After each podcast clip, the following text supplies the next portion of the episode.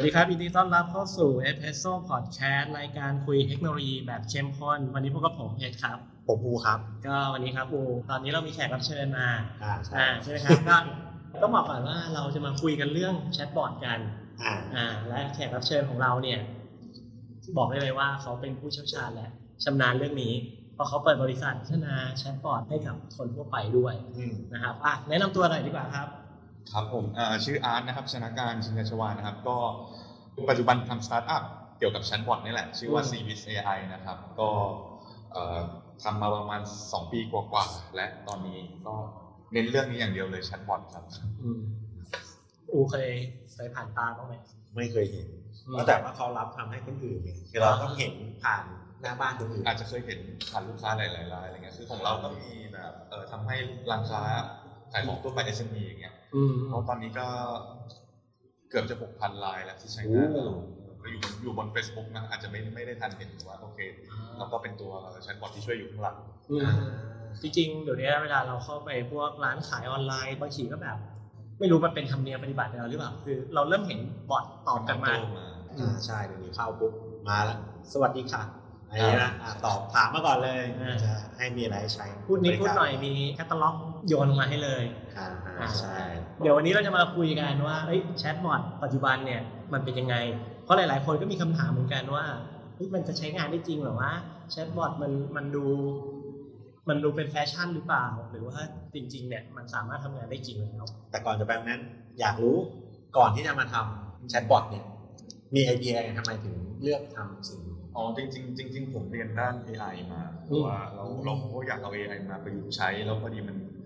มันเป็นจังหวะในปีนั้นพอดีที่ที่เอ่อแพลตฟอร์มใหญ่ๆอย่าง Facebook กับ Line เนี่ยเขาเปิดเขาเรียกว่าเปิดเรียกว่าเป็น API คือเปิดช่องทางให้เราเนี่ยเข้าเอาตัวสิ่งสิ่งที่เราพัฒนาอะไรก็ได้เนี่ยไปเชื่อมต่ออืมยกตัวอย่างเฟซเฟซบุ๊กเขาให้คนสร้างเพจได้ แต่พอสร้างเพจเสร็จปุ๊บ ให้เอาตัวบอทไปต่อคือว่าให้บอทมันต่ออัตโนมัติบนเพจได้ อย่างไลน์เขาก็จะมีเหมือน Official Account ก็คือ Account ของธุรกิจอืมที่เอาบอทไปต่อปุ๊บมันก็ตอบอัตโนมัติแทนได้ตรงนี้ พอเขาเปิดช่องนี้ปุ๊บเราก็เอออยากอยากลองอะคืออยากลองไปใช้ตอนแรกผมก็เริ่มคนเดียวนี่แหละลองเล่นเล่นๆเล่นไปเล่นมาก็กลายเป็นว่ามันมีคนจ้างทำอ๋อแล้วจ้างทำเป็นฟรีแลนซ์ก่อนอืมแล้วสุดท้ายก็ตัดสินใจว่าเอ้ยมันมันน่าจะไปได้ก็เลยชวนเพื่อนมาทำอีกสองคนอืมกลายเป็นตั้งบริษัทเลยตอนปี 2017ปลายปีตอนนั้นครับ จากวันที่ลองจนถึงตั้งบริษัทนี้นานไหมก็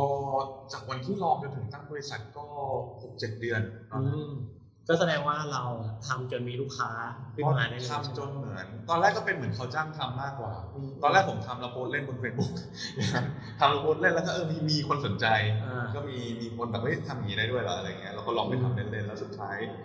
ก็มีจุดหนึ่งที่ตัดสินใจว่าเราจะไม่ทำเป็นฟรีแลนซ์แล้วเราอยากจะทำจริงจังเพราะเราเห็นเห็นว่าเอ้ยอันเนี้ยมันน่าจะไปต่อได้ก็เลยออกมาย้อนไปในช่วงนั้นนะตอนนั้นแชทบอทถือว่ามาหรือยังถือว่าต่างประเทศอะมันมาสักพักประมาณเกือบปีแล้วคือตอนนั้นเรียกว่ามีบริษัทแชทบอทใหญ่ๆสักประมาณสักประมาณสามสี่เจ้าแล้วในในตอนนั้นนะปี 2017 แต่ว่าในไทยเพิ่งเริ่มตอนนั้นน่ะไลน์เขาเพิ่งจัดเขาเพิ่งเปิดแพลตฟอร์มแล้วเขาจัดจัดการแข่งขันเป็นเรื่องชื่อว่า Bot Award ครั้งแรกตอนนั้น ผมก็ลองสมัครเข้าไปตอนนั้นตอนนั้นเหมือนบอทบอทเจ้าใหญ่ๆอย่างอย่างอย่างบอทน้อยก็เพิ่งก็เพิ่งเกิดในตอนนั้นอืมก็เป็นปีปีแรก ๆ เลยเราก็เราก็เริ่มทำตั้งแต่ตอนนั้นเหมือนกันอืมถ้าเกิดพูดถึงแชทบอทในเมืองไทยเนี่ยภาพที่ผมติดมากก็คือว่าจะติดไปทางไลน์เพราะว่าช่วงยุคหลังๆเนี่ยเราจะเห็นว่าเหมือนกับมีการทำไลน์แชทบอทมีการโปรโมททำบอทอะไรเงี้ยเข้ามาเยอะมาก ซึ่งเท่าที่รู้มาตอนนี้คืออาร์ตก็เป็น Certified Coach ด้วยใช่ไหมใช่ครับ ก็จริงๆเขามีมาสักพักแล้วคือไลน์เขาก็เปิด เรียกว่าเปิด เปิดช่องทางให้ให้ฝั่งธุรกิจเนี่ยยกตัวอย่างเช่นพ่อค้าแม่ค้าออนไลน์ที่ขายของเนี่ยมาใช้งานคือเปิด Official Account ก่อนหน้านี้ก็คือเขาเรียกว่า Line แอดซึ่ง Line แอดเนี่ยก็แม่ค้าพ่อค้าแม่ค้าก็ใช้แหละอ่าแล้วมันก็เกิดปัญหาตรงที่ว่ามันเหมือนคน support มันไม่พอแล้วพ่อค้าแม่ค้าก็จะไม่เข้าใจการใช้งานมากขึ้น ก็เขาอยากให้เข้าใจตรงนี้ การที่จะทำก็คือว่าเขาก็เริ่มเปิด Line Certified Code โปรแกรมตั้งแต่ตอนนั้นมันเป็น Line Ad Certified Code ก่อน ก็คือเหมือนไม่ไม่เกี่ยวกับทางเทคนิคเท่าไหร่จะเป็นทางธุรกิจว่าพ่อค้าแม่ค้าจะใช้ Line Ad ช่วยเหลือธุรไปไปช่วยเหลือธุรกิจเขาได้ไงตรงนั้นแล้วพอปีนี้ปีนี้แหละมันมา Line OA Line Official ใช่ปะพอ Line Official ปุ๊บมันเขาก็รู้สึกว่า Official เนี่ยมันมีสิ่งที่เพิ่มเข้ามาก็คือว่ามันมันเปิดให้ต่อ API คือต่อแชทบอทได้ เพราะฉะนั้นเขาก็คิดว่ามันควรจะมี โปรแกรมอีกอันหนึ่งที่ชื่อว่า LINE Certified Coach for API คือเป็นเป็นฝั่งเทคโนโลยีเนี่ยที่จะมาให้คำปรึกษาอืมฝั่งธุรกิจเหมือนกันอืมเอ่อหน้าที่ของเราก็คือเป็นเหมือนใครเรียกว่าตามตัวเลยคือโค้ชก็คือเป็นเป็นไกด์อืมไกด์ให้ว่าถ้าคนจะสร้างแชทบอทเนี่ยบนไลน์เนี่ยจะทำยังไงอ่าแล้วคนที่ทำธุรกิจอยู่แล้วใช้ใช้ไลน์แพลตฟอร์มอยู่เนี่ยเราอาจจะแนะนำได้ว่าเขาควรจะไปใช้ API นี้ หรือควรจะไปใช้ solution อันนี้ของไลน์ที่เพื่อเพื่อที่จะนำมาใช้ให้มันเกิดประโยชน์มากที่สุดอะไรเพราะไลน์มันก็มี product หลายตัวนะไม่ว่าจะเป็นพวกอะไรนะบัตรสะสมแต้มอะไรอย่างนี้ใช่ไหมหรือจะเป็นตัว API ที่เอาไว้ทำเป็นแชทบอทหรือเป็นอะไรอย่างนี้ ใช่ใช่จริงๆแบบแบบ basic สุดก็คือมีมีแชทแหละก็คือแชทกับลูกค้า แล้วก็มีทำคูปองบัตรสะสมอืมมีการทำ rich menu ก็คือเมนูที่อยู่ในไลน์อ่าแล้วก็จะมีตั้งถ้า advance หน่อยก็คือต่อแชทบอทต่ออัตโนมัติแล้วอ่าแล้วก็มีเอ่อ ทำเป็น web viewทำเป็นลิงก์อะไรอันนั้นก็จะเป็น advance ขึ้นไปอืมอืมตอนนี้เราเนี่ยมีการ mention คำว่าแชทบอทออกมาหลายรอบมากเลย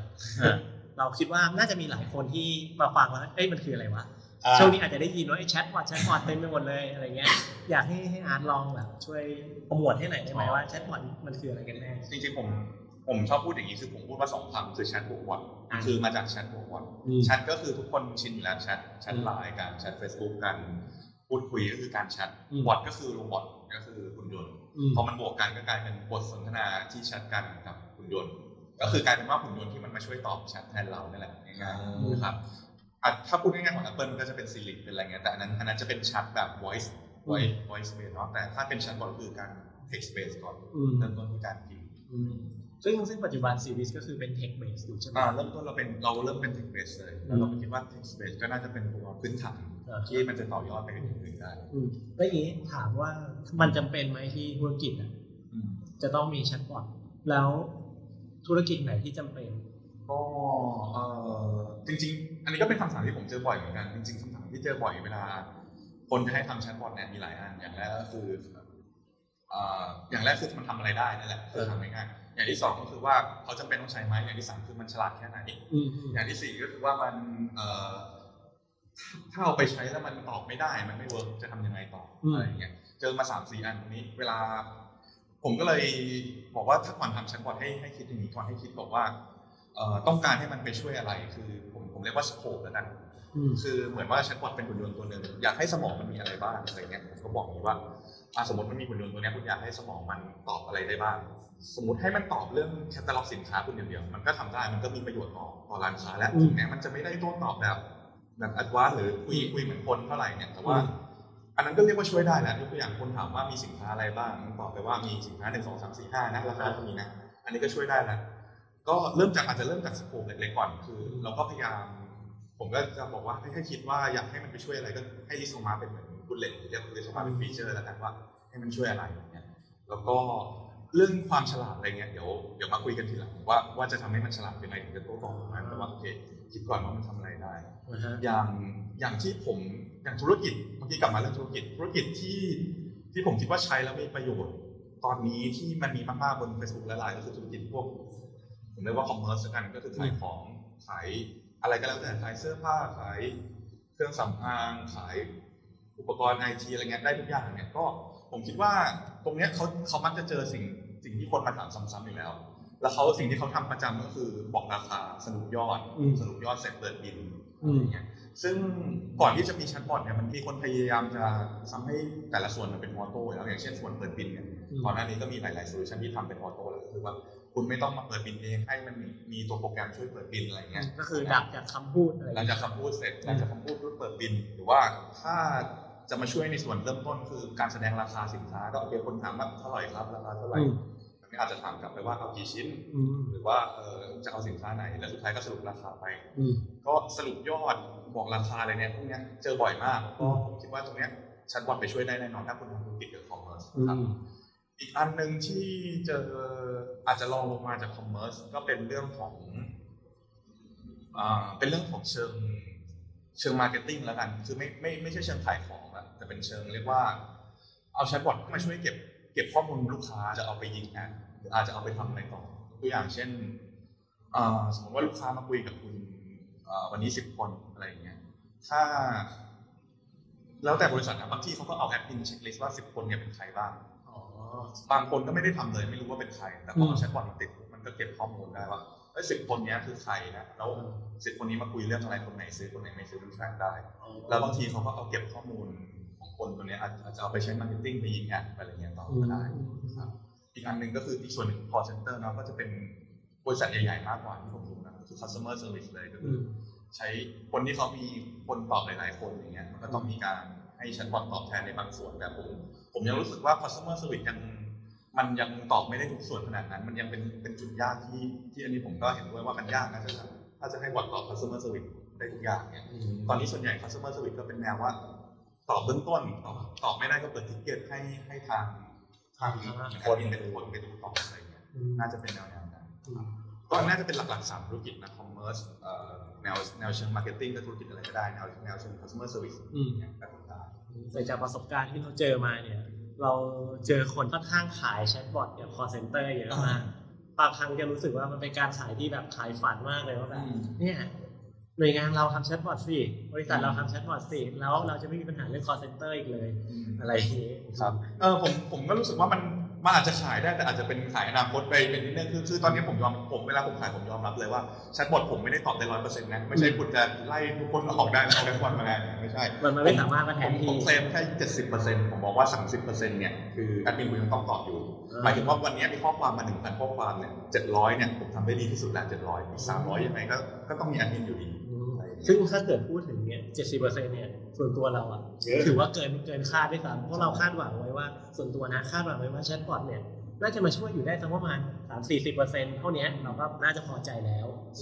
แล้วแล้วบางทีถ้าถ้าเกิดเราขายแบบว่าขายฝันมากเกินไปว่าแบบเป็นเป็นตอบได้เยอะอะไรเงี้ย แล้วพอมันไม่ work ก็กลายเป็นว่ามันจะส่งผลแบบส่งผลเสียต่อเขาอีกเขาก็คาดหวังผิดก็เลยเบื้องต้นเราเราตั้งความหวังให้เขาเลยบอกว่าคุณคาดหวังแค่เจ็ดสิบเปอร์เซ็นต์ maximum พอที่เหลือก็ให้ให้คนตอบไปก่อน เมื่อกี้อาร์ตพูดแตะๆมาถึงเรื่องของการขั้นตอนในการพัฒนาแชทบอทมาแล้วว่าแรกสุดเนี่ยให้มีการกำหนด scope เออแล้วถ้าขั้นต่อๆไปเนี่ยมันก็จะมีขั้นตอนยังไงอีกจริง ๆ ก็เบื้องต้นกำหนด scope ยกตัวอย่างเช่นเมื่อกี้ผมกำหนด scope เล่นเล่นๆนะอย่างเช่น ผมจะสร้างบอทตัวหนึ่งเป็นบอทของร้านค้าขายเสื้อผ้ายกตัวอย่างscope ของบอทตัวนั้นผมจะบอกว่าให้บอกราคาให้ได้หนึ่งอ่าอย่างที่สองคือแสดงข้อมูลสินค้าให้ได้อืมอย่างที่สามก็คือเอ่อ สรุปบิลให้ได้ยกตัวอย่างเช่นคนอ่าคนบอกว่าจะซื้อให้สรุปบิล อย่างที่สี่ก็คือส่งออเดอร์เข้าไประบบสต็อกแล้วก็จะส่งให้ได้อะไรเงี้ยสมมติมี scope คือสี่อันอืมเสร็จต่อไปก็คือว่า เราก็ต้องมองว่าแชทบอทหน้าจอมันเป็นหน้าแชทมันไม่ใช่หน้าเว็บ สมมติว่าผมทำผมได้ scope อย่างเงี้ยผมทำระบบเว็บเนี่ยผมก็ต้องสร้างฟังก์ชันสี่อันนี้ให้มันอยู่บนเว็บอาจจะเป็นการกดคลิก แล้วผมก็ต้องทำ user interface ว่ากดตรงนี้ไปตรงนี้กดตรงนี้ไปตรงนี้อืมแต่เนื่องเนื่องจากพอมันเป็นแชทเนี่ย มันไม่ได้มีหน้าจอแบบนั้นให้ดีไซน์ มันเป็นแชททุกอย่าง มันมีข้อจำกัดเยอะมากคือมันเรามันทำอะไรไม่ตามได้พิมพ์คน แต่ว่าคนข้อยากก็คือคนมันพิมพ์อะไรก็ได้อีก มันกลายเป็นว่ามันอาจจะหลุดหลุดจากที่เราตั้งไว้ได้เยอะมากอ่าผมก็เลยมองว่า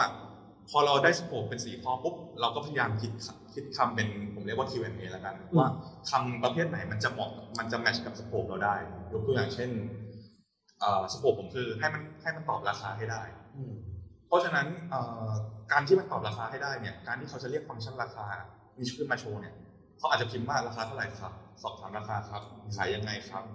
พิมพ์ได้หลายรูปแบบมากตรงนี้คือสิ่งที่เราต้องมาสอนเราต้องเราต้องมาเหมือนเอาคำพูดมาแมทกับตัวfeature ของเราเนี่ยหรือตัวตัว scope ของเราเนี่ยให้มันถูกได้ถ้าทำได้ถูกเนี่ยมันก็ตอบได้ แล้วเราก็ค่อยๆค่อย ๆ เริ่มไปทีทีละทีละข้อของ scope แล้วนะคือตอบราคาได้ถ้ามันทำได้ดีแล้วโอเคก็ไปต่ออีกอีกข้อหนึ่งข้อหนึ่งไปเรื่อยๆอะไรเงี้ย แต่ถ้าเราถ้าเราดันไปเริ่มจากบอกว่าให้มันตอบได้ทุกอย่างแล้วเราไปสอนมันทุกๆเรื่องอย่างเงี้ยผมว่ามันจะจบยาก project มันจะไม่จบก็คือพยายามเริ่มจากเล็กๆก่อนเล็กๆค่อยๆขยายให้มันค่อยๆเก่งขึ้นเรื่อยให้มันเก่งใช่อืมเราจะมองเห็นว่าเฮ้ยมันเริ่มช่วยเราเรื่องนี้ได้แล้วเรื่องที่หนึ่งเรื่องสอบถามราคาแล้วๆอืมแล้วเดี๋ยวต่อไปมันอาจจะช่วยเราเรื่องเอ่อช่วยโชว์สินค้าได้แล้วอ่าอะไรเงี้ยช่วยเปิดบิลได้ก็ก็เป็นอีก step หนึ่งอืมเมื่อกี้ที่อาร์ตบอกว่า คือคนเราด้วยด้วยความที่มันเป็นเรื่องของภาษามันดิ้นได้มากเลยใช่อย่างเช่นอ่านเราผมจะสั่ง จะถามว่าเอ้ยมีสินค้าอะไรบ้างอืมผมอาจจะพูดแบบนี้ใช่อูก็อาจจะพูดอีกแบบหนึ่งหรือใช่ลูกค้า A B C ก็อาจจะพูดอีกแบบหนึ่งใช่มันก็มีโอกาสที่มันจะตอบไม่ได้อ่าใช่มีโอกาส คราวนี้ก็คือเป็นส่วน เป็นส่วนยากอีกอันหนึ่งก็คือมันเป็นโปรแกรมที่เราต้องสอนมันเพิ่มขึ้นตลอดเวลาอืมยกตัวอย่างเช่นเราพิมพ์คนพิมพ์อะไรสักอย่างว่าอ่าราคาเท่าไหร่อะ สมมติราคาเท่าไหร่มันตอบได้อ่าแต่คนนั้นพิมพ์อาจจะพิมพ์ผิดแบบว่าพิมพ์ราคาเท่าไหร่เป็นของผิดเราเรือไม่เอกหรือว่าคนพิมพ์เท่าไหร่สไลด์รอเรืออย่างเงี้ยอ่ามันคนละแบบกันจะทำยังไงให้มันเข้าใจแล้วก็ต้องมีสิ่งที่เรียกว่า NLP อืที่มที่มาช่วยแปลภาษาตรงนี้อืมเอ่อหรือหรือเรียกตามเรียกเรียกยาวๆคือ Natural Language Processing คือตัวประมวลผลภาษาอืมสิ่งที่มันจะช่วยก็คือว่า พยายามจับคำหลาย ๆ รูปแบบที่คนพิมพ์มาเนี่ยให้มันกลายเป็นผม เรียกว่า intent หรือวัตถุประสงค์ที่บอทจะเอาไปใช้งานต่ออืมอย่างเงี้ยอย่างเช่นว่าคนพิมพ์มาว่าราคาเท่าไหร่ครับขายยังไงครับทั้งๆที่ขายยังไงกับราคาเท่าไหร่เนี่ยมันวัตถุประสงค์คือคนต้องการสอบถามราคาเหมือนกันนะตรงนั้นเนี่ยเราก็ต้องทำ NLP ให้มันจับตรงนี้ได้ ซึ่ง NLP เนี่ยมันไม่ได้เรียนรู้เองแบบเรื่อยๆหรอก เราก็ต้องป้อนมันให้ต้องสอนมันไปตอนแรกต้องมีข้อมูลมาก่อน แต่ว่าเอ่อ ใครที่ทำแชทบอทมาก่อนหลาย ๆ ปีเขาก็จะมีข้อมูลตรงนี้ที่อืมเอาไปใส่ได้ก่อนมันก็จะได้เปรียบในการในการพัฒนาแล้วอืมเราก็เขาจะรู้ว่าแพทเทิร์นที่คุณพิมพ์มาเนี่ยอาจจะมีราคาเท่าไหร่ขายยังไงบางคนก็พิมพ์แค่ว่าราคาเฉยๆก็มีเออเอออย่างนี้ใช่ใช่ผมเปิดก็ผมีมเปิดเพจขายของอะไรเหมือนกันทิมจุดมาอย่างเงี้ยแล้วสั่งชิ้นกูต้องตอบคืออะไรอะไรอย่างเงี้ยเออโอเคมันจะเจออะไรอย่างเงี้ยอันนี้คือสิ่งที่เออแชทบอทต้องพยายามเข้าใจให้ได้ แล้วก็มันมันก็จะเกิดการ ที่เราต้องสอนมันไปเรื่อยๆนะเพราะบางทีคำสมัยใหม่มันก็มาเรื่อยๆ แต่ว่าอืมคือสิ่งที่เรามีคือเราเรามีหมวดหมู่ของคำศัพท์ตรงนี้แล้วอะอ่าเราก็เอามาแมทช์ให้ได้แล้วอย่างนี้ทุกอย่างบอกมีลูกค้าหกพันรายเนี่ยอ่าใช้ร่วมกันบ้างตอนนี้ผมไม่ร่วมก็คือ เนื่องจากว่ามันก็เป็นคำตอบอะมันร่วมไม่ได้อยู่แล้ว แต่คำถามมันอาจจะมีบ้าง คือบางอันที่เป็นเซตคำถามที่มันคล้ายกันอ่าแต่คำตอบมันก็เป็นคำตอบของแต่ตอบแต่ละธุรกิจเออซึ่งซึ่งเขาตอบไม่เหมือนกันอยู่แล้วล่ะ เพราะว่ามันก็จะมีเรื่อง character ตัวละครมัน มันก็ตัวละตัวละครหรือว่าเจ้า character ของเจ้าของบางทีอ่าเจ้าของบางคนตอบค่ะบางคนตอบครับบางคนตอบนะน่ารักหน่อยก็มีอะไรอย่างเงี้ยก็เอามาใช้ไม่ได้ แต่ว่าฝั่งที่เป็นฝั่งที่เป็นคำถามที่เป็นแพทเทิร์นเดิมๆซ้ำๆเนี่ยโอเคเอามาช่วยได้ตรงนั้นถ้าพูดก็คือ Zwiz เนี่ยสามารถช่วย provide จุดที่เป็น NLP อ่าได้เพราะว่าหนึ่งก็คือมีฐานลูกค้าจำนวนเยอะทีเนี้ยก็จะมีเรื่องของ conversation เข้ามาเยอะใช่ใช่เราสามารถมาทำให้ NLP เราฉลาดฉลาดขึ้นได้ใช่อืมอืมอืมซึ่งตรงนี้ตรงนี้ก็ก็อยู่ใน process อยู่นะเพราะว่า ที่ผมบอกผมเคลมแค่เจ็ดสิบเปอร์เซ็นต์ก็คือมันมันไม่ได้ฉลาดเวอร์ขนาดนั้นแต่ว่าโอเคอย่างน้อยมันช่วยในใบในบางเรื่องที่คนถามบ่อยได้อืมปัจจุบันเนี่ยเท่าที่ลองเล่นเนี่ยจะเจอว่าแชทบอทมันจะมี ไม่รู้ว่าแบ่งถูกหรือเปล่านะส่วนตัวจะเห็นมีสองแบบแบบแรกคือมันจะมีเมนูที่มาไกด์ให้เรากดไปเรื่อยๆเรื่อยอ่าๆไกด์งานคือไม่มีอะไรเลยอยากพิมพ์อะไรพิมพ์มาเลยอ๋อเอเออออยากรู้ในแง่ของ ความยากความง่ายในการจัดการของเรื่องพวกนี้อืมก็ก็ก็เหมือนแต่ก่อนเหมือนเหมือนมีมีมีคนแบ่งประเภทว่ามันเหมือนเป็นมีแบบ flow base ใช่ไหมก็คือแบบ แบบกดตาม flow อืมมาถึงสวัสดีครับ มีให้เลือกกลุ่มหนึ่งสองสามสี่อืมกดปุ่มที่หนึ่งก็ไปต่อกดปุ่มที่สองก็ไปต่อเนี่ยอืมอันนั้นคือล้อเลียนคอนเซ็ปต์ call center ที่ที่บอกว่าสวัสดีครับกดหนึ่งอ๋อไม่มีเหมือนโทรศัพท์เข้าไปโทรศัพท์โทรเหมือนโทรศัพท์ call center นะกอืดมปุ๊บกดปุ๊บกดนี่ผมรู้สึกว่าเอออันนั้นมันก็เวิร์กเวิร์กระดับหนึ่งเนาะแต่พอมันถึงคนมันสุด flow ละกดหนึ่งกดสองกดสามกดสี่พอสุดปุ๊บไปต่อไม่ได้ มันสุดท้ายมันก็เข้าอาจจะเข้าไปคุยกับคนต่ออยู่ดีหรือว่ามันจะกดกดย้อนกลับเพื่อกลับไปอีกอันนี้บางทีก็หาไม่เจอตรงนี้ เวลาผมทำแชทบอทผมมักจะตั้งต้นอย่างนี้ แต่ผมไม่ได้บอกว่าอันนี้คือคือดีนะ แต่ว่าอืมคือผมมักตั้งต้นอย่างนี้ เพราะว่ามันทำให้เราเห็นฟังก์ชันชัดเจนของแชทบอทเราคือว่ามาถึงสวัสดีครับ มีตัวเลือกสามตัวเลือกคือ รู้แล้วว่าแชทบอทเรามีสามฟีเจอร์หนึ่งสองสามกดหนึ่งสมมติกดหนึ่งถามราคาไปต่อกดสองถามไซส์ไปต่ออมกดสามถามที่ตั้งสาขาไปต่ออะไรเงี้ยพอเราเริ่มจากตรงนี้ปุ๊บเราเริ่มเห็นภาพแล้วแชทบอททำอะไรได้ผมก็จะเริ่มจากสร้าง flow นี่แหละเวลาทำแชทบอทอืมแต่ว่า ถ้าทำให้มันกดตาม flow อย่างเดียวมันก็จะไม่มีความฉลาดเลยเพราะว่าตอนแรกผมทำอย่างเงี้ยคนมันก็จะหลุดโฟล์แล้วคนมันไม่บางคนก็ไม่กดบางคนมาถึงพิมพ์เลยอืมบางคนมาถึงกดไปปุ๊บสุดโฟล์แล้วก็เงียบหายไปเราก็ไม่รู้ว่าเกิดอะไรขึ้น เพราะฉะนั้นเนี่ยมันก็เลยผมเลยคิดว่าจะทำให้ดีผมเลยก็มองผมเลยมองว่ามันต้องผสมกันระหว่างแบบโฟล์แล้วก็แบบอีกอันหนึ่งที่ที่ที่เป็นบอกว่ามันพิมพ์เข้าไปแล้วก็ตอบได้เลยอันนั้นผมเรียกว่าแบบเรียกว่า intent based ละกันก็คือ flow based กับ intent based มันต้องมันต้องมารวมกันอืมผมมอง intent based เป็น อ่า hotkey เรียกว่ายังไงดีสมมติว่าผมเปิดโปรแกรมขึ้นมาอย่างหนึ่งเนี่ยผมกดผมกด alternate F4 นี่คือฮอตคีย์เนาะก็คือก็คือฮอตคีย์ให้มันปิดแทนที่ผมจะลากเมาส์ไปปุ่มอืมปิด หรือผมกด Alt B อะไรเงี้ยมันอาจจะกดกดปุ่มซื้ออะไรเงี้ยเพราะฉะนั้นเนี่ย flow ที่ผมมีมันคือปุ่มกดเหมือนหน้าเว็บเนี่ยคือปุ่มกด แต่ว่าไอสิ่งที่ที่คนพิมพ์เข้าไปมันคือเหมือน hotkey ว่ามาถึงอยากอยากจะถามราคาเลยได้ไหมไม่อยากไปกด3สเต็ปแล้วไปเจอราคาอย่างเงี้ยอืมไม่เอาอยากจะพิมพ์เลยเพราะฉะนั้นเนี่ย ผมก็จะสร้าง flow ไว้ แต่ว่าเวลาสิ่งที่คนพิมพ์เนี่ยทำยังไงก็ได้ให้คนพิมพ์เนี่ยมัน match กับ flow ที่เราสร้างไว้ที่สุด บางทีมันอาจจะไปเข้า flow ตรงกลาง flow ก็ได้ บางทีพิมพ์ไปปุ๊บมันอาจจะเข้าท้าย flow ก็ได้ แต่ว่าสุดท้ายมันต้องอยู่ในใน flow ที่เราสร้างไว้ทั้งหมดอะไรก็คือในมุมของผู้ใช้อะอืมเขาเขาไม่ต้องทำตามสเต็ปเขาไม่ต้องทำซ้ำเอเสร็จอก็เขาได้อยากไปตรงไหนก็ด้วยความฉลาดของบอทเรามันจะเอาไปหย่อนให้ถูอ่ากที่ถูกใช่ทางใช่อย่างอย่างผมมีบอร์ดโรงแรมตัวหนึ่งก็เริ่มเริ่มต้นก็ทำอย่างนี้ยแหละ เวลา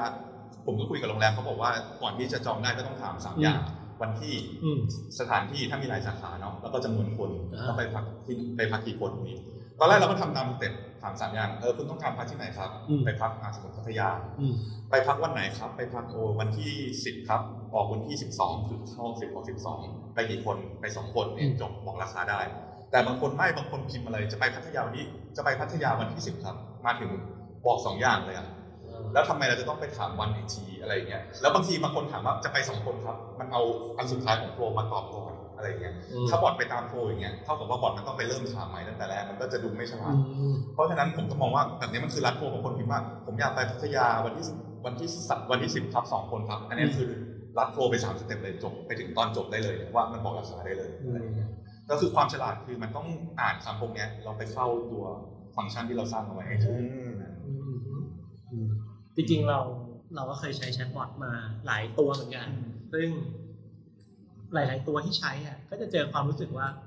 มันเราใช้แล้วยิ่งใช้เรายิ่งหงุดหงิดอะมันไม่ฉลาดอะความฉลาดมันมันต้องมาจากไหนผมคิดว่ามันมันต้องมาจากคนสอนอยู่ดี บางทีเขาก็เริ่มจาก scope เล็กๆที่ผมบอกแล้วอืมเขาอาจจะเริ่มให้บอท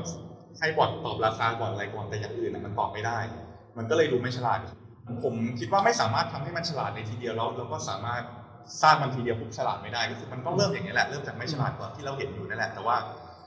โจทย์ของผมคือตอนนี้คือว่าถ้ามันไม่ฉลาดถ้ามันตอบได้ 70%แล้ว30%ตอบไม่ได้เนี่ยเราจะทำยังไงให้ไอ้30%ที่ตอบไม่ได้มันไม่ดูโง่ คือ30%ที่ตอบไม่ได้มันไม่ดูโง่ทำไง ผมก็มันก็มีหลายวิธี อย่างเช่นบางทีบางคนเขาก็แบบว่า บอกว่ารอสักรอสักครู่นะครับเดี๋ยวส่งต่อให้แอดมินเข้ามาตอบเลยนะครับ แล้วก็รอในวันทำการอะไรเงี้ยเข้ามาตอบหรือบางคนก็บอกว่า คุณหมายถึงแบบนี้ใช่ไหมหนึ่งสองสามสี่ใช่ไหมอะไรอย่างเงี้ยหรือบอกว่าถ้าตอบไม่ได้จริง ๆ ก็บอกว่าเออตอนนี้ระบบกำลังรอพัฒนาอะไรเงี้ยคือถ้ามันไม่ได้จริงๆเนาะแต่ว่าทำยังไงให้ไอ้ตัวที่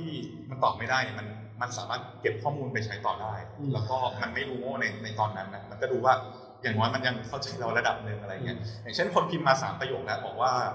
อยากมาสมมติมา com สมมติผมทำบอทโรงแรมคนมา complain แล้วสามประโยคแล้ว สุดท้ายมันตอบไม่ได้ แทนที่มันจะบอกว่าไม่รู้เรื่องมันมันก็บอกว่าโอเคเราเข้าใจเรื่อง complain คุณแต่ว่าขอรอแอดมินติดต่อกลับอะไรเงี้ยมันก็ดูไม่โง่มันก็ดูว่าเหมือนมันเข้าใจเบื้องต้นแล้วอะแต่ว่าตรงเนี้ยมันตอบไม่ได้จริง ๆ อะไรอย่างเงี้ยมันมันเหมือนกับถ้าเกิดเราพัฒนาแอปพลิเคชันมือถือเนี้ยมันก็จะมีเรื่องของ UX ใช่ในการออกแบบให้ใช้งานง่ายให้ได้ประสบการณ์ที่ดีที่สุดแชทบอทก็เหมือนกันใช่เราต้องออกแบบประสบการณ์ให้กับผู้ใช้ได้เหมือนกันครับผอืมมใช่อืมอืมทีนี้คิดว่าในอนาคตอืมแชทบอท จะเป็นยังไงอืมจริงๆมีหลายกระแสจริงๆผมทำก็มีหลายกระแสมีคนบอกว่าเอ้ยมันมันมันอยู่ไม่ได้หรอกมันมันมันดูยากมันเอดูอมันดูมันคงไม่ฉลาดไปกว่านี้อะไรอย่างเงี้ยแต่ผมผมก็มองผมมองในแง่ดีนะผมมองว่ามัน มันคือส่วนเสริมของแชทอย่างหนึ่งที่อย่างว่ามันก็มีประโยชน์ผมเรียกว่าอย่างว่ามันจะเป็นแชทแชท extension ที่ผมเรียกนะคือมันอาจจะไม่ได้ตอบโต้ตอบได้แบบเหมือนคนเนาะแต่มันช่วยบางเรื่องได้อย่างเช่นที่ผมบอกแต่ก่อนมันมีบอทช่วยเปิดบินอย่างเงี้ยอย่างน้อยอย่างน้อยแบบเนี้ยมันช่วยได้อยู่แล้วหรือว่า บอทช่วยจองจองห้องพักก็คือคนพิมพ์บันที่มันเอาไปจองได้อย่างนี้ก็ช่วยแล้วแต่มันอาจจะไม่ได้ฉลาดจนถึงว่าพิมพ์เหมือนคนเป๊ะๆอะไรอย่างเงี้ยซึ่งอันนั้นผมผมคิดว่าถ้ามันทำได้ระดับนั้นคือคุณก็ไปสร้างผลดนที่มันพูดเหมือนคนได้แล้วระดับนั้น ซึ่งผมมองว่าอันนั้นก็อาจจะเราอาจจะไปถึงหรือไม่ถึงก็ได้อาจจะอีกไกล แต่ว่าอย่างน้อยคือในสักสี่ห้าปีเนี้ยอย่างน้อยแชทบอทมันก็สามารถช่วยธุรกิจในในเรื่องในเรื่องของเฉพาะจุดได้อะบางคนเขาก็เรียกว่าเออ เขาเรียกว่าเหมือนการที่เอา AI ไปช่วยในแต่ละเรื่องแต่ละเรื่องก็คือเรียกว่าอะไรนะอ่า ANI ก็คือ artificial narrow intelligence อ่าไม่ว่าจะเป็นเรื่องแชทบอทหรือเรื่องอะไรก็แล้วแต่ไปไปช่วยในเฉพาะจุดแต่ละเรื่องแต่ว่าการที่เราจะทำให้ตัวแชทบอทให้ตัวบอทตัวหนึ่งที่มันรู้รอบทุกอย่างเนี่ยเหมือนที่สิริพยายามจะทำหรือว่า Google พยายามจะทำ Assistant อะไรเงี้ยผมว่าอันนั้นก็คือเป็นเรื่องยากแล้วมันไม่ใช่ทำได้คนเดียวมันต้องเอาข้อมูลจากหลาย ๆ ภาคส่วนไปช่วยไปใช้ตรงนั้นอืมก็ ถ้าตอนนี้ทำได้ดีที่สุดก็คือช่วยช่วยแต่ละธุรกิจในในแต่ละคนอื่นที่เราถนัดตรงนั้นดีกว่าครับคือหลังๆเนี่ยเริ่มเห็นพวก Google หรือว่า Siri อะไรอย่างเงี้ยของ Apple น่ะพอเริ่มออกมาเป็นโปรดักที่เป็นเป็น voice มากขึ้นเอออย่าง Google ดูเพจที่แบบทำเป็นโทรเป็นเป็นเสียงโทรอ่าเอออะไรนี้ขึ้นมาได้ทีนี้อาร์ตมองว่า บริการพวกเนี้ยในบ้านเรา คิดว่ามันมีโอกาสเกิดขึ้นได้ไหม เพราะว่าอย่างหนึ่งก็คือว่านี่มันคือภาษาไทยอืมเอ่อในกลุ่มนักพัฒนาโอเค เรื่องหนึ่งก็คือ NLP อะมันจำกัดมากๆ เพราะว่าเป็นเรื่องของภาษาไทยอืมไม่เหมือนกับในภาษาอังกฤษที่แบบนักพัฒนามันก็มีหลายประเทศอืมก็ผมผมมองอย่างนี้ผมมองว่าสิ่งที่ สิ่งที่สิ่งที่เราทำเป็น text ในตอนนี้คือคำพูดพิมพ์พิมพ์อย่างเงี้ยมันก็คือส่วน ส่วนพื้นฐานคือส่วนสมองอยู่แล้วอืม ถ้าต่อไปเราอยากให้มันพูดได้เราแค่ทำสองฟังก์ชันคือ speech to text กับ text to speech อ่าก็คือคำแปลเป็น text เอามาแล้วครอบ text แปลอีกเป็นทีคำคือเอามาครอบตรงนั้นได้ก็จบแล้วตอืรงมนั้นเพราะฉะนั้นความยากสุดท้ายมันอยู่ตรงกลางมันอยู่ตรงนี้แหละ สมองคือ มันแปล speech เป็น text แล้วแล้ว text เนี่ยมันจะมันจะเอาไปคิดไปตอบไปตอบยังไงเนี่ยมันคือตรงนี้อยู่ดี ผมก็เลยมองว่าสิ่งที่เราทำเนี่ยมันก็คือตัวสมองอยู่ดี แต่สิ่งที่เป็น speed to text หรือ text to speech ตรงนั้นก็เหมือนเป็น ผมเรียกว่าเป็นก็เป็นฟีเจอร์เสริมที่ที่ที่เราอาจจะทำไม่ไหวก็ได้ เพราะว่าอย่าง speed to text ก็มี Google ทำมาแล้วแฟนมาแล้วอ่าถ้าถ้าเป็นผมก็อาจจะไม่ได้ใช่ทางที่ผมจะไปต่อ แต่ว่าเราคงคงเน้นเรื่อง NLP ที่เป็น text นี้ให้ให้ให้ได้ดีที่สุดครับโอเคทีนี้เรากลับมาคุยเรื่องของซีรีส์กันบ้างดีกว่าเออคือครับอันเนี้ยว่าจะถามตั้งแต่คำถามแรกแล้วลืมทำไมมันทำไมถึงชื่อซีรีส์อ๋อ ก็ ชื่อชื่อชื่อก็ดูประหลาดประหลาดแต่ว่ามันเปลี่ยนไม่ได้แล้ว มันก็มาจากคำว่าชีวิตชีคือชีวิตเนี่ยบางคนก็บอกว่ามันพูดเหนื่อยเลยแหละจริงๆมันมาจากคำว่าชีวิตจริงๆตอนแรกผมตั้งชื่อว่าชีวิต AI อ่าก็คือ AI คือหุ่นยนต์ชีวิตคือชีวิตคน เพราะฉะนั้นเราเหมือนว่าเอาคำมาล้อเลียนเปรียบเทียบกันหุ่นยนต์กับชีวิตคน ถ้าเอามาผสมกันได้ว่าเหมือนเราเอาพยายาม AI ไปช่วยชีวิตคนให้ให้มันดีขึ้นให้มันให้มันเกิดอะไรที่มันเกิดประโยชน์ขึ้นตรงนี้ ก็เลยกลายเป็นชีวิตกับ AI อืมคราวนี้ชีวิตกับ AI ตอนแรกผมก็จะ ผมก็จะตั้งชื่อแบบตอนแรกจะตั้งลงเว็บก็คิดคิดละชีวิต C H E E หรือมันดูไอที่มันไม่เท่มันดูแบบดูแปลกๆแต่มันก็ดูยาวมันจะมันจะดูเหมือนเอ่อบริษัทสุขภาพอะไรอย่างนี้โอเคผมเลยผมไม่อยากให้เป็นอย่างนั้นอยากให้มันดูเป็นบริษัทเทคก็เลยคิดออกมาเป็นเป็นตัว C โอเคชีก็คือ C เลยแล้วกันเราวิสก็คือเออวิสมันก็เป็นความหมายของวิสก็เลยกลายเป็น C วิสแล้วก็ .ai ตรงนี้ก็ดูเป็นบริษัทเทคขึ้นมานิดนึงอ่าครับผม จริงๆเราไม่ค่อยเห็นบริษัทที่มันขึ้นต้นด้วยตัวแซมตัวแซมตีเท่าไหร่เพราะเห็นแล้วเออมันมันจะมีความเสตานิดนึงเหมือนกันเออทีนี้เราย้อนกลับไปถามเพิ่มอีกนิดนึงคืออันเนี้ยถ้าเกิดเรามองที่คอมพิวเตอร์ของงานเนี่ยเราจะเห็นสติ๊กเกอร์ของ d t a c Factory เลยอ่าซึ่งรู้สึกว่าตอนนั้นในโฆษณาด้วยท้ายก็ไปติดแบชแบชเท่าไหร่นะแบชหกหกใช่ปะครับอืมเป็นยังไงบ้างครับผมรู้สึกว่าฟิตไทยเฉลยเป็นโครงการที่ที่ดีสำหรับผมมาแล้วเป็นจุดเรียกว่าเป็นจุดจุดหนึ่งที่ทำให้เรามาถึงมามาไกลได้ถึงตรงนี้ ไม่งั้นบริษัทก็อาจจะปิดไปแล้วอะไรอย่างนี้รู้สึกว่าตอนนั้นก็คือได้จอยทีมพี่บีอ๋อใช่ใช่เป็นตอนนั้นเป็นทีมmentor ของพี่บีที่เป็นทีมแบบยูไลน์อืมเพราะผมผมว่าดีแทคให้ให้เรื่อง networking กับ mentorship ได้ดีมาก ก็คือว่า networking ก็คือให้ให้เราได้ไปให้เราได้พบปะกับคนที่เขาเก่งๆให้เราได้ได้ได้แลกเปลี่ยนกัน แล้วก็ mentorship ก็เป็นเรื่องของเนี่ยที่ปรึกษาที่ที่ดีๆที่เขาเก่งๆเนี่ยเขามาปรึกษาเราอืมผมรู้สึกว่าเขาเป็นที่ปรึกษาที่เก่งมากจริงๆนะคือคือเขา เขาเขาพูดตรงประเด็นเขาแนะนำเราได้ถูกเพราะว่าเขาผ่านตรงเนี้ยมาก่อนแล้วอ่าไม่ว่าจะเป็นถึงธุรกิจเราจะเป็นจะเป็นแชทบอทมันก็อาจจะใหม่สำหรับสำหรับตอนนี้ตอนไอ้ในตอนนั้นแล้วกันแต่ว่าเออเขาก็แนะนำได้ตรงประเด็นว่าว่ามันควรจะอืมไปทางไหนต่ออะไรยังไงต่อ แล้วก็ดีแทคก็ให้ให้ให้ funding มานิดนึงอืมแล้วก็ให้ให้เรื่องของการ PR อะไรเงี้ยอืที่มบอกว่าเห็น Zwiz อย่างเงี้ยดีแทคก็ก็ถือว่าช่วยตรงนี้เราเยอะมากแล้วก็ผมว่าเป็น accelerator ที่ดีที่สุดในในประเทศไทยแหละเพราะว่าเพราะว่าเออผม ดูว่าเขาเขาดูจริงจังมากที่สุดอ่าในในไทยเลยเพราะว่าถ้าเกิดว่าตอนนี้ถ้าเกิดไปดูในเพจซีรีส์เนี่ยสิ่งที่เราเห็นก็คือจะมีเวิร์กช็อปมีแพงก้าของดีอ๋อแท็ใช่ใช่ใช่เรื่อยๆใช่เหมือนกันใช่ไหมครับผมแล้วทีนี้ก้าวต่อไปของซีรีส์หลังจากนี้คิดว่าจะเป็นยังไงเนื่องจากว่าบริษัทเรา vision คือชีวิตกับ AI แล้วก็คือเราทำ AI มาช่วยชีวิต เราเริ่มจากแชทบอทช่วยธุรกิจปุ๊บอ่า ก้าวต่อไปสั้น ๆ ที่ไปต่อคือทำยังไงให้มันครอบคลุมธุรกิจได้มากขึ้น แล้วมันเจาะจงมากขึ้น ตอนนี้เราก็เหมือนเป็นแชทบอทที่ช่วยเหลือหลาย ๆ ธุรกิจแล้วอืมแต่ผมอยากทำให้มันเจาะจงมากขึ้น เช่นเจาะจงแนวแนวธุรกิจ หรือว่าเจาะจง industry มากขึ้นอะไรเงี้ยจะทำแชทบอทสำหรับ ร้านค้าแชทบอทสำหรับโรงแรมแชทบอทร้านอาหารอะไรเงี้ยก็คือผมจะพยายามเจาะจงตรงนี้มากขึ้นซึ่งก็ยังไม่บอกว่าเราจะเจาะตรงไหนนะอ่าก็คือเหมือนกับเข้ามาปุ๊บคุณไม่ต้องทำอะไรเลยอ่าแบบพร้อมใช้เรียกว่าเตรียมพร้อมใช้ให้เลควายมใช้มากขึ้นคิดคิดจะไปภาครัฐบ้างไหมในฐานะที่คุณดูเนี่ยก็มาจากเมทาอยากไปอยากไปจริงๆมีโปรเจกต์ภาครัฐอยู่แล้ว แต่ว่าต้องต้องเก็บไว้ก่อนบอกไม่ได้อ่าโอเคโอเคเรามองในมุมของภาครัฐนะมันก็เป็นอีกจุดหนึ่งเหมือนกันที่มันควรจะมี เพราะว่า ประชาชนต้องมาชนกับเรื่องพวกนี้ตลอดเวลาเหมือนกันใช่เรารู้สึกว่าประชาชนก็ถามคำถามใกล้เคียงกันนะถูกไหมคือมันไปก็มีปัญหาเดิมๆเพราะว่าหน่วยงานรัฐค่อนข้าง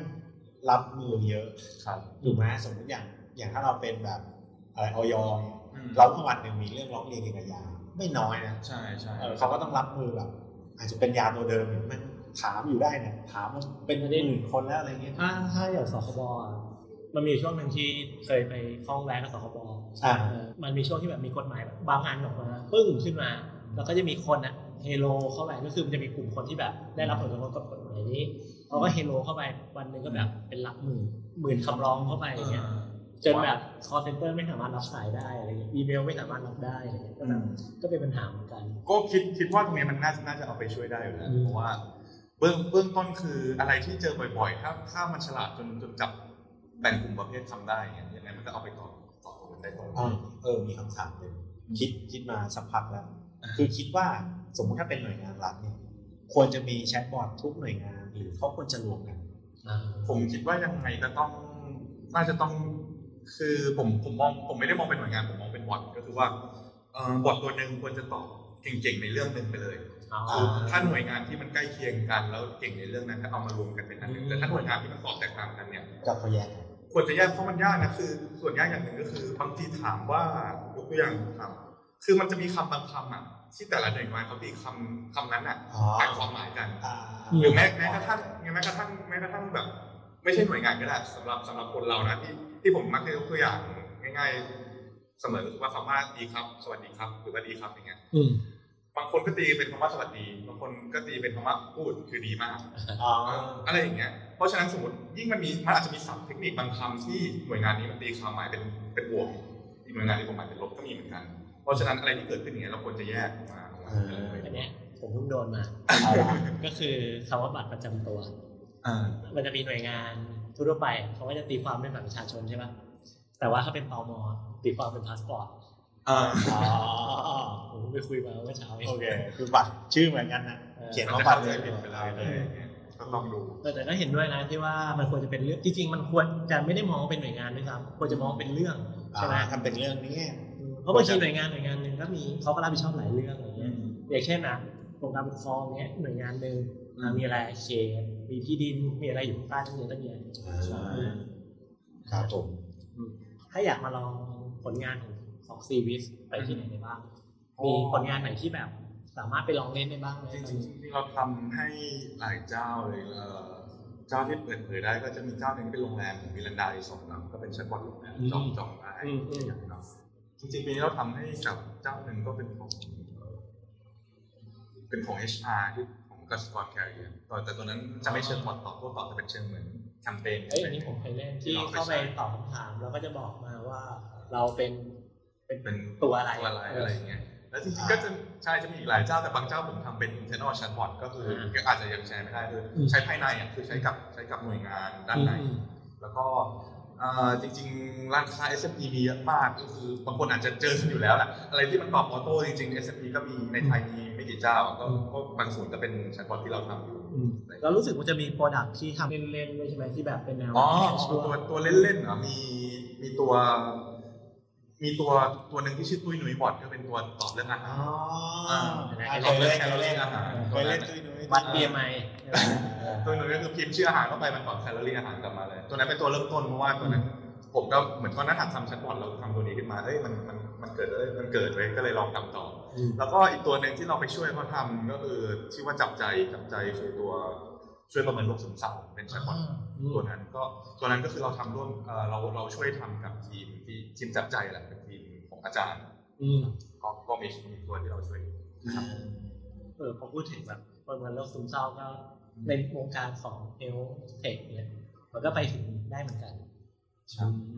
ช่วยลดงานมันคือซีวิสอะอืมเออ AI ที่จะมาช่วยชีวิตเราใช่ครับทีนี้แล้วถ้าเกิดว่าในฐานะที่เราเป็นอืม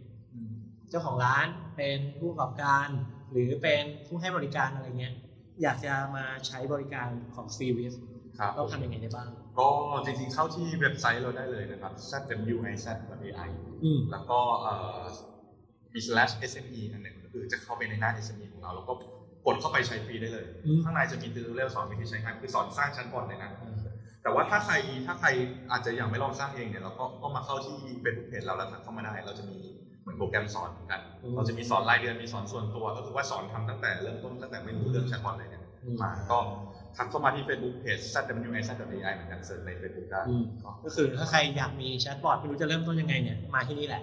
คุณอาจจะได้รู้แหละว่าควรจะเริ่มต้นยังไงใช่แน่ๆอืมที่สำคัญคือฟรีด้วยใช่ไหมเออของเราเริ่มต้นฟรีของเราเป็น freemium คือ freemium คือผมผมเชื่อผมเชื่อว่ามันมันต้องอันนี้มันต้องดูยาวๆ คือมาถึงถ้าเราไปเก็บตังค์เลยเขาไม่ไม่เขาไม่ work เขาก็ไปแล้วแต่ว่าผมว่า มันไม่สามารถ work ได้ในเดือนแรก มันก็ต้องทดลองไปก่อน แล้วก็อาจจะต้องสอนลองสอนมันไปก่อน ถ้ามันถ้ามันใช้ไปสักพักหนึ่งโอเครู้สึก work ก็จ่ายจ่ายจ่ายเงินเพื่อซื้อแพ็กเกจกันของเราได้ ซึ่งก็อยู่ที่ประมาณแพ็กเกจถ้าจ่ายเงินก็แค่500บาทต่อเดือนใช่อันนั้นอันนี้คือ SME เลย ถ้าเริ่มต้นเริ่มต้นฟรีถูกใจก็จ่าย500แค่นั้นเองง่ายเลยต่อเดือนด้วยต่อเดือนด้วยครับใช่ใช่ เพราะผมเสริมก็ได้คือหลายคนหลายคนจะบอกว่าตัวตัวตัวแชทบอทเนี่ยมันมันเหมือนเป็นฮาร์ดก็คือเป็นเหมือนมามาแป๊บเดียวเดี๋ยวมันก็ไปแฟแหละชั่นเดี๋ยวมันก็เป็นแฟชั่นแหละมันเหมือนเป็นแฟชั่นแป๊บเดียวเดี๋ยวก็ไปแต่ผมผมรู้สึกว่านี่มันมาสองสามปีแล้วนะผมคิดว่าอืมแต่ผมมองตั้งแต่แรกแล้วว่ามันไม่ใช่แฟชั่นผมมองว่ามันเหมือนเป็น user interface หรือ user experience แบบใหม่อืมคือแต่ก่อนเรามีเว็บเรามีแอปแล้วก็เราก็มีแชทตรงเนี้ยแล้วแชทเป็นสิ่งที่คนถนัดถึงแม้ว่ามันจะมันจะใช้งาน work มันจะ work ระดับไหนก็ตามอย่างน้อยคือมันมัน คือ user experience อันใหม่แล้วที่ที่คนมันคนมาแชทกัน เพราะฉะนั้นเนี่ยสิ่งที่เราพยายามทำกันอยู่ก็คือเหมือนสร้างสร้างแอปที่หน้าจอไม่ใช่ไม่ใช่โหลดแอปและหน้าหน้าจอมันเป็นการเข้าไปคุย add friend เข้าไปคุยตรงนี้ ซึ่งผมคิดว่าอนาคตยังไงมันก็มันคงไม่ตายจากไปหรอกตราบใดที่เรายังแชทกับธุรกิจอยู่เนี่ยยังไงตัวแชทบอทมันก็ยังอยู่ก็ใครที่มองว่าลังเลว่าเอ้ยมันจะไปไหมมันจะตกเทรนด์ไหมผมว่ายังไงมันต้องอยู่เรื่อยๆอยู่แล้วที่ถ้าผมคิดอืมมองอีกมุมด้วยนะว่า ยิ่งมันมันเป็นเทรนด์อยู่ตอนเนี้ย กับ Zwiz เนี่ยมันเป็นการลงทุนแค่500 บาทต่อเดือนมันไม่เสียหายที่คุณจะมาลงทุนด้วยซ้ำก็การันตีด้วยที่ว่ามีผู้ใช้งานที่เป็น SMB มากกว่า6,000ราย นี่ยังไม่รวมกับ Enterprise อีกใช่ไหมมันมันก็มีการการันตีอะไรบางอย่างถ้าแมทกับธุรกิจคุณแล้วทำให้เกิดรายได้มากขึ้น หรือว่าช่วยให้ลดงานได้มากขึ้น ก็ไม่เสียหายที่จะลองใช่ใช่แต่ว่าก็ก็ก็บอกบอกตามตรงว่าเออเราก็ไม่ได้บริษัท AI ที่เจ๋งที่สุดอะไรก็เราก็เคลมว่าโอเคเรา เราช่วยตอบได้ระดับหนึ่งแต่ว่าถ้าคุณคาดหวังขนาดนั้นมันอาจจะคือช่วงแรกๆผมช่วงแรกๆก็มีกระแสลบแชทบอทผมว่าคนอาจจะคาดหวังมากเกินไปว่ามันต้องฉลาดขนาดนั้นถ้าเราคาดหวังให้ถูกว่าเออมันช่วยคุณได้ได้ประมาณหนึ่งนะแต่คุณก็ยังยังต้องมีการตอบด้วยตัวเองอยู่เนี่ยถ้าถ้าเราเซ็ตความคาดหวังได้ถูกเนี่ยยังไง มันก็จะน่าน่าจะสามารถช่วยธุรกิจของคุณได้โอเคอืมเราเราได้ ได้ไอเดียหลายอย่างกับการที่มาคุยกับพาร์ทในวันนี้มากๆเลยขอบคุณมากๆที่ให้เราได้มาคุยเรื่องของการพัฒนา AI นะแล้วก็ทำให้เรารู้ได้ด้วยว่าจริงๆ c v i s เนี่ยมีอะไรที่กำลังจะปล่อยออกมาในเร็วๆนี้ด้วยเหมือนกันอืมซึ่งรู้สึกว่าเชื่อมมือได้อะรู้สึกว่าเชื่อมมือได้คิดว่าเดี๋ยวทำเล่นกันได้สนุกๆแล้วก็มาช่วยกับทุกคนได้แน่ๆขอบคุณครับโอเค ก็ขอบคุณน้ามากครับวันนี้ก็สำหรับ episode พอดแคสต์ในวันนี้ก็น่าจะเพียงพอประมาณเท่านี้ครับข อบคุณสำหรับการติดตามในตอนต่อไปเราจะคุยกับใครก็ติดตามได้นะครับสำหรับตอนนี้ไปแล้ว สวัสดีครับ สวัสดีสวัสคดีรับครับขอบคุณมากครับ